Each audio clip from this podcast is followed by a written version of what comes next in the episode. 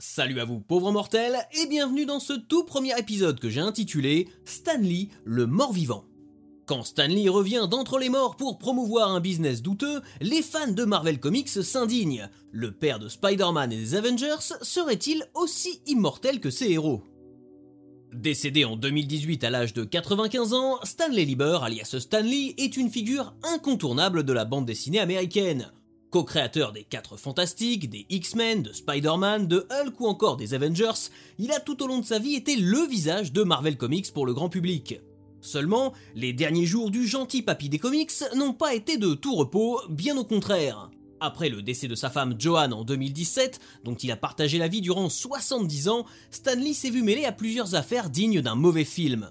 D'abord accusé d'agression et de harcèlement sexuel par plusieurs infirmières qui s'occupaient de lui, il a ensuite été victime de l'un de ses anciens agents, Jerry Olivarez, qui lui a tout simplement volé du sang.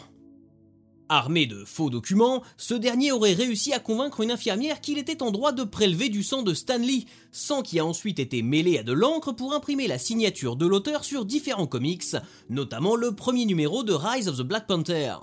Vendu en quantité extrêmement limitée et accompagné d'un certificat d'authenticité, ces comic books rejoignent sans difficulté les objets les plus bizarres de l'histoire de la pop culture. Dans l'entourage de The Man, on peut aussi citer le directeur commercial Keia Morgan, carrément accusé d'avoir kidnappé Stanley pendant trois jours, d'avoir détourné des sommes colossales, ou encore de s'être accaparé différentes œuvres d'art en profitant de l'âge avancé de son employeur. Tout un programme. Ces mésaventures ont poussé Stanley à se rapprocher de sa fille JC, qui avait pourtant été accusée d'avoir agressé ses propres parents il y a quelques années. Ayant visiblement tendance à s'en mettre plein le nez, JC exercera clairement un contrôle sur les activités de son père vieillissant, ce dernier paraissant plus ou moins guidé et manipulé lors des dernières interviews qu'il a pu donner. Pour résumer, sur la fin de sa vie, Stanley a été entouré de gens qui s'intéressaient bien plus à son héritage financier que culturel, et être passé de vie à trépas n'aura visiblement pas assuré le repos éternel de celui qui était considéré comme une légende vivante. S'il devait y avoir un débat sur la vie numérique après la mort, le cas de Stanley serait sans doute cité comme exemple. En effet, le décès de celui qui s'est toujours imposé comme le père fondateur de Marvel Comics n'a pas mis fin à son activité sur les réseaux sociaux, loin de là. Si pour ma part, j'ai trouvé assez malsain le fait que les comptes Twitter ou Instagram de Lee continuent à être actifs un peu comme si de rien n'était, eh ben j'étais pas au bout de mes surprises. Car bien au-delà de messages à caractère commémoratif sur l'œuvre de Stanley, ces comptes sont peu à peu devenus de véritables vitrines commerciales, servant à vendre des projets liés plus de loin que de près aux créations du défunt. Poe Entertainment, société cofondée par Stanley en 2001 et à l'origine de différents combats en justice pour ce dernier, possède actuellement les droits d'utilisation des réseaux sociaux de feu Stanley Lieber. Et le moins qu'on puisse dire, c'est que ce qui en est fait est sujet à débat, notamment depuis quelques jours lorsque le fantôme de Stanley s'est changé en vendeur de NFT. Le 14 décembre 2021, on a pu voir les comptes Instagram et Twitter de Stanley faire la promotion d'une collection de NFT dédiée à Chakra Invincible, super-héros créé par Stanley en 2013 et personnage principal d'une série animée diffusée en Inde. La situation peut prêter à rire, mais elle soulève de nombreuses questions éthiques, bien évidemment balayées d'un revers de la main par un système économique peu porté sur l'aspect humain de la problématique. Si le tweet met en avant le côté avant-gardiste et progressiste de Stanley, rien ne peut nous dire s'il aurait été favorable à une telle méthode, et de toute évidence, personne ne peut parler pour lui. Les fans, eux, crient au blasphème et à une utilisation abusive de l'image d'un artiste décédé. Mais au-delà de l'évident aspect économique de la démarche, c'est aussi cette image que Stanley a construite tout au long de sa vie qu'il est bon de questionner. Sans Stanley, Marvel Comics ne serait pas ce que nous connaissons aujourd'hui. VRP de génie, jouissant d'une aura et d'un charisme évident, Stanley Lieber a rapidement compris qu'en personnifiant Marvel et en créant un lien amical et presque intime avec les fans de comics, il aurait toujours une longueur d'avance sur la concurrence. Le tweet polémique n'oublie d'ailleurs pas d'insister sur son statut de prétendu précurseur, qui mériterait également d'être éclairci.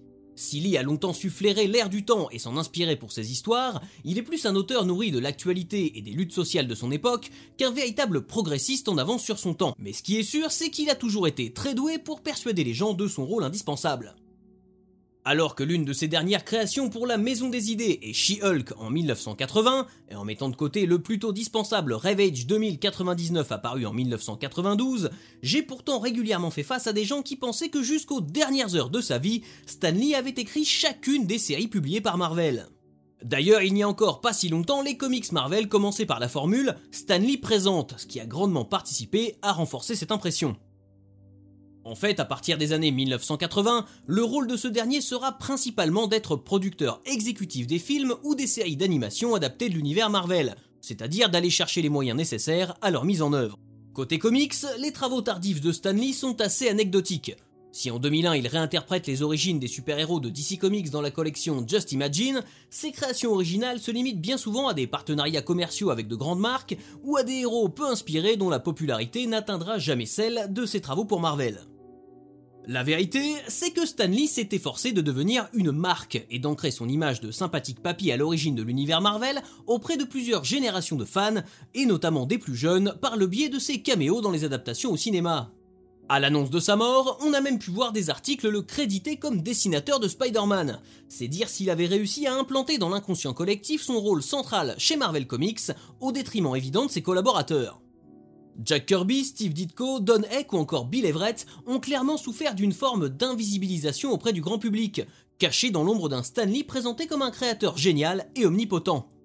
Pourtant, nul fan de comic book averti ne peut nier le talent de ces artistes et de tous ceux avec qui Stanley Lieber a pu collaborer chez Marvel.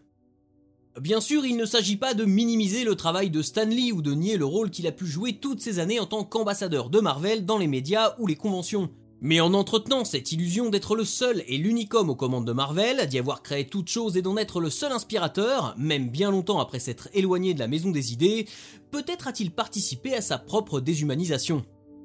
À l'image de ces super-héros défiant la mort et revenant de l'au-delà pour continuer à propager leur message, Stanley est devenu un personnage utilisé à des fins mercantiles.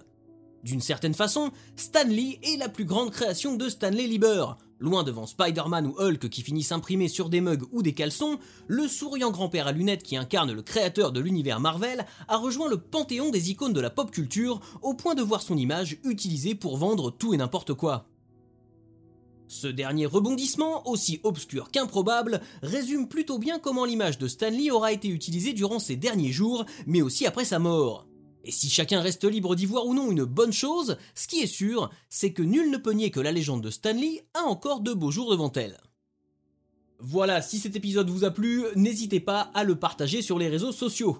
N'oubliez pas que vous pouvez vous abonner gratuitement à mon Substack pour ne rien rater et recevoir directement mes articles dans votre boîte mail sans intermédiaire ni publicité. Si vous en avez la possibilité, vous pouvez également souscrire à une formule payante mensuelle ou annuelle pour soutenir mon travail et me permettre de bosser dans de meilleures conditions. Et jusqu'à la prochaine fois, n'oubliez pas que les seules limites à votre culture sont celles que vous lui donnez.